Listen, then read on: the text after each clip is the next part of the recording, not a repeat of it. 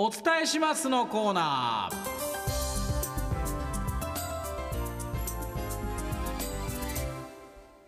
はい、リスナーの皆さんからね、身の回りで起こったことをですね、ニュース原稿風にして紹介させていただくコーナーでございます。今回もですね、ポッドキャストで配信いたします。週明けお楽しみに。では今日もたくさん届いておりますので紹介していきましょう。はい、まずはラジオネーム一日中ラジコさんからのニュースです。お伝えします。〇〇カレーを作りました。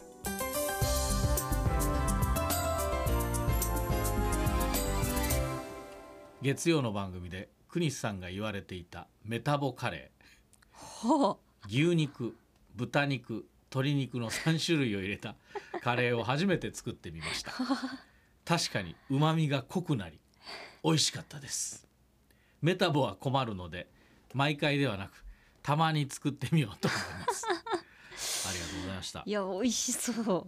美味しい。もうね、ドロドロになる。もうすっごいサラサラしてシャバシャバじゃん。ドロドロ。野菜はもちろん入りますよ、うん、人参とか玉ねぎとかじゃがいもとか入りますよ、もちろん入れますけど、だからもうね、水分よりもね、もう固形のものが多くてなかなか混ぜるのが大変。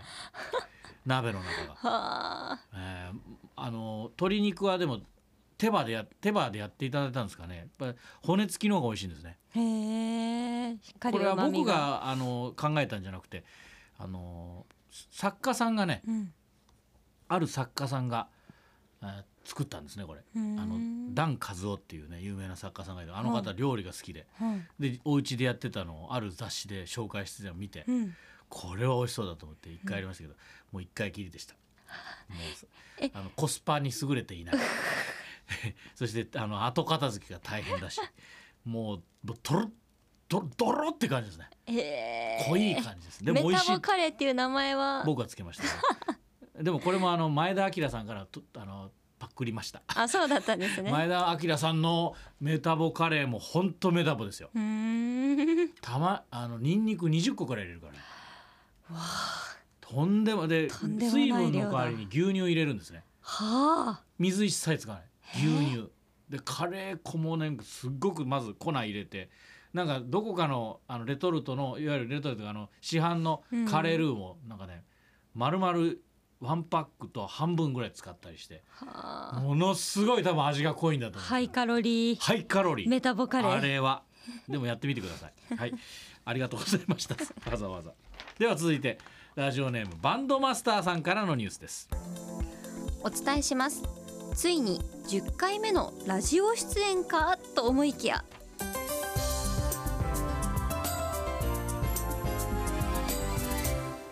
先週土曜日に日本放送三宅裕司サンデーヒットパラダイスのスタッフから翌日のなんだフォンに出ませんかとご連絡をいただき、打ち合わせを行いましたが、大爆笑を取るには弱いと判断し、今回の出演は見送りとなりました。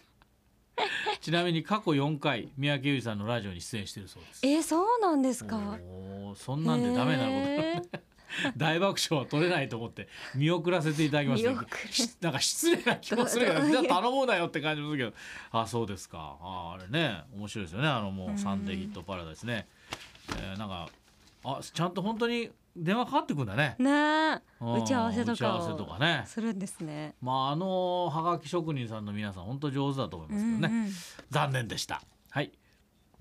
あ、自分で見送ったんか。バンドマスターさん自身が。あ、見送ったんだ。これは。あ、そういうことね。大爆笑が取れないかもと思って。まあそんなこと言わずに出たらよかったのにね。本当ですよ。ね、面白いですよね。なんか前回も面白かったな。日曜日電話で一般の方が出るんですよ。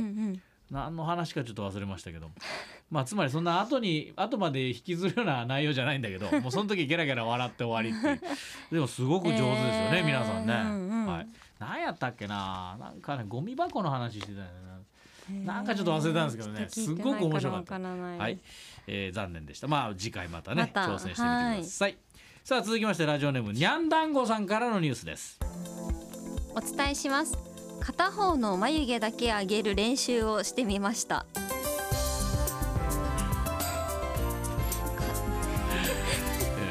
片方の眉毛だけ上げ。今私やってみてるけどできない。どうやってやる？娘の特技に肩眉だけ上げるというのがあります本人に自覚はありません。でもそれを目撃した時の幸福感が半端ないのです。そこで私もとふと思い立って、昨日の朝顔を洗う時に鏡を見ながら練習してみましたやってみると5回目くらいで左の眉がわずかに持ち上がりました右眉はそのままにして左眉だけグイッと上げるのは結構難しい。どうやってやるんだろうつりそうな感じがしますね、あのほっぺが今度は右眉だけ上げてみました。何度やってもそううまくいきませんでした。そこで成功した左眉でもう一度試してみました。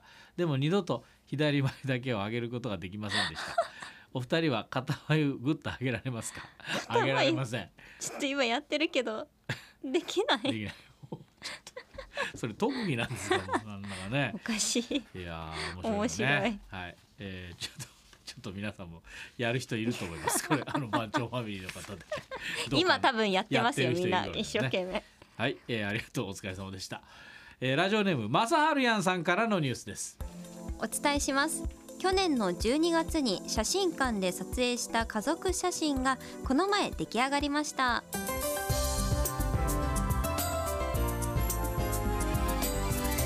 我が家の家族写真は私と奥さんのよしこさんとゴールデンレトリバー女の子7歳、くるみさんと保護猫の男の子2歳ちゃちゃくんの4人家族です、家族写真を撮影するきっかけはよしこさんの誕生日プレゼントとして写真館に家族写真を撮りに行こうと思いました、よしこさんの誕生日が5月だったんで2023年中に撮影したいと思い慌てて12月に写真館に行きました、えらい遅い5月に誕生日でしょ12月に、まあでも年内にプレゼントでどうしちゃったんだでもなんか取りに行ってきましたよってメールをその時に送ってくださいましたよね。はい、12月に行ったそうです。さすが写真館のスタッフはワンちゃん猫ちゃんの撮影に慣れててスムーズに出来上がりました。期待の写真が出来上がって満足しています。よしこさんにいい誕生日プレゼント出来上がりました誕生日7ヶ月遅いじゃんあ、いい写真です。でも素敵。なんかくるみさん笑ってる、いやゴールデンレトリバーの、ね、笑顔に見えますよね。いい、すっごくリラックスした感じ。なんか猫ちゃんはちょっと慌ててる感じで、ちょっといつもと姿勢が違うのかもしれない素敵な写真ですね。いや素敵ですね。はい、どうもありがとうございました。次回は5月にね、なんかもし思いついたらやってくださいねはい、ラジオネーム檜山光さんからのニュースです。お伝えします。前歯がもうグラグラです。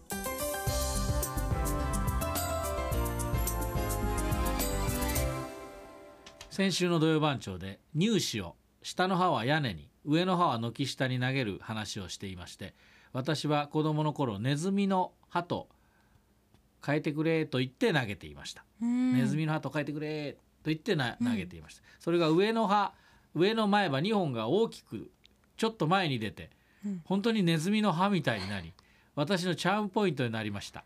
しかし歯周病により歯周病により今はグラグラして抜けそうです。歯医者に行って何とかしたいんですが、かかりつけの歯医者が閉業やめられて、歯医者を今探してる最中です。早くしたいとチャームポイントがなくなり歯抜けになってしまいます。ネズミの歯も歯周病には勝てませんね、ということですね。そういう意味でグラグラ閉業してしまったかかりつけない、でも歯医者さんいっぱいあるから早いうちに探してでもね、行ってください。どうしても口の中っていうのはほら、もう慣れ親しんでる先生だったらもう何ぼでも堂々といけるけど、なかなかね、いきなり行ってしかも若い歯医者の女性とかだったらなんかちょっと恥ずかしかったりするし、しかもちょっと症状なんで、と思いながらね、いい歯医者さんが見つかるといいですね。そうですね、早いうちに。はい、ありがとうございました。さあ続いてラジオネーム西ちゃんさんからのニュースです。お伝えします。2月1日付で職場の移動がありました。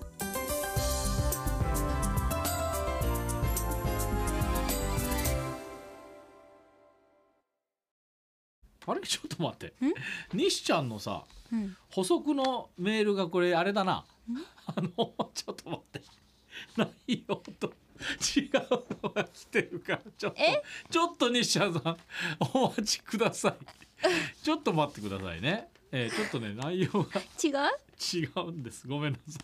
あらららら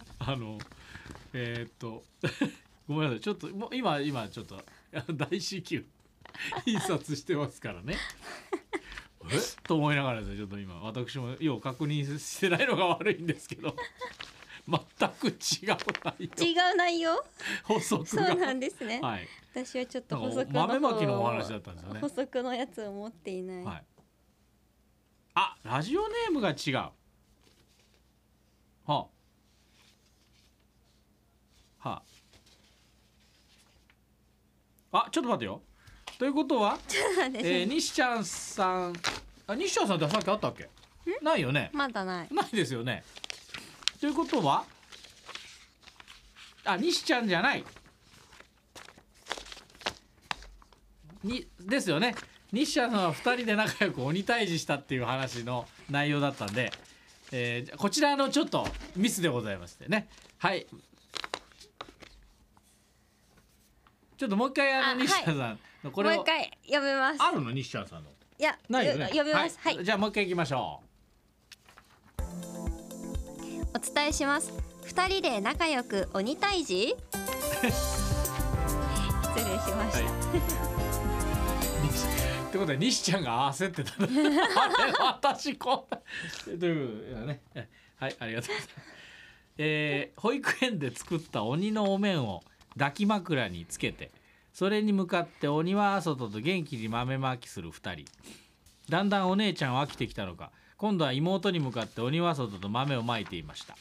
でも妹は豆が頭や体に当たっても目の前の鬼を倒すことに必死です、うん、お姉ちゃんが妹に豆をぶつけ、その豆を拾って妹が鬼の方へ。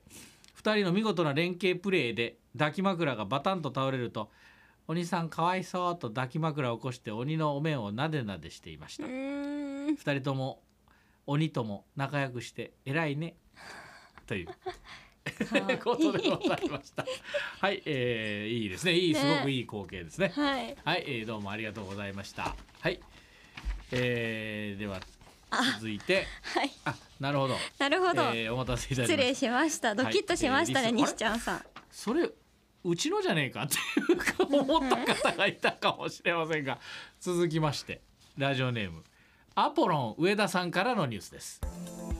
お伝えします。2月1日付で職場の移動がありました。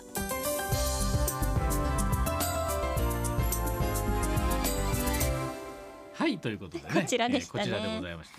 私事ですが、人事異動で17年ぶりの店舗に配属となりました。当時生まれた娘も春から高校3年生、月日の経つのが早いことを実感しています、うん、そんな中、私のことをよく覚えてくださっているお客様もおられ嬉しい限り、メンバーにも恵まれた環境なので頑張りたいですということでございましたね。新天地ね、うん、まあ、いい職場でね、いいお仕事ができますようにということでございます、うん、はい、続きましてラジオネーム通天閣王さんからのニュースです。お伝えします。人生初のスマホ紛失を経験しました。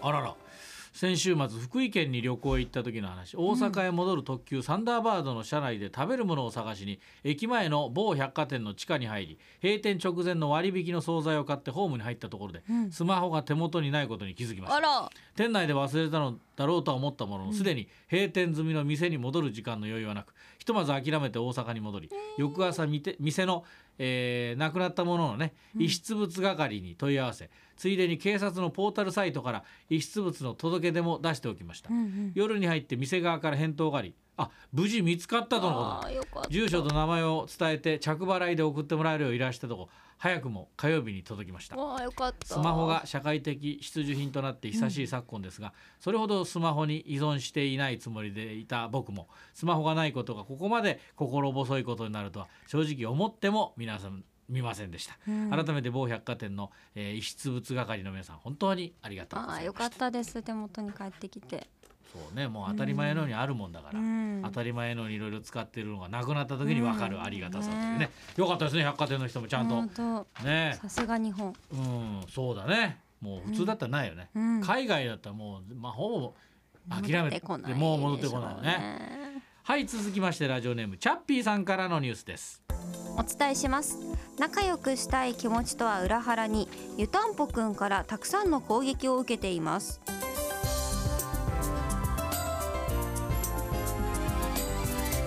寒くなると湯たんぽを使ってるんですが、試してみると本当にあったかいんですよね、うん、そんな湯たんぽを抱きながらテレビ見てると何か冷たい、よく見てみると蓋がちゃんとできておらず、ズボンも布団もびしょ濡れ、あら、次の日から蓋の確認を念入りに行い、抱くのもやめたんですが、うん、攻撃は続きます。湯たんぽを布団に入れてから風呂に行くんですが、うん、部屋に戻ると湯たんぽの存在を忘れており、つばづく、ひねる、こけるのオンパレード。最初は愛おしかったのにだんだん腹が立ってきています。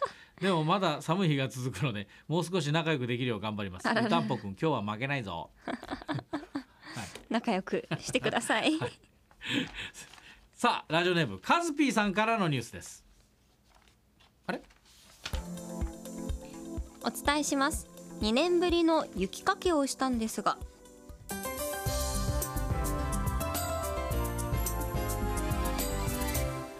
今週月曜日から火曜日にかけて東京都心でも8センチの雪がね積もりました。朝が明ける前までに隣近所5軒分の雪かきをしたんですが、誰からもありがとうねを言われず、少し心がモヤモヤしております。うわ、それはいけませんな。せっかくねやってもらったら、まあでもなんかいいことがあると思うんですね。はい、お疲れ様でございました。まだね残ってるところもあるかもしれませんからね、お気をつけてくださいね。以上でございます。ということで皆さんにはね、ステッカーね、思い出プンプングッズをお送りいたします。引き続きお待ちしてます。メールに名前住所電話番号書いて、土曜 doyou@rsk.co.jp まで送ってきてください。 RSK アプリからも送っていただけます。来週は偉人からのふつおたのコーナーです。偉人からのふつおたのコーナーでございます。皆さんね、偉人からのふつおたのコーナーですからね。皆さん歴史上のね、人物とか人物ですよ皆さんね、よろしくお願いします。サイレート偉人リスナーの皆さん、今こそ腕を振るう時です。ネタ投稿お待ちしております。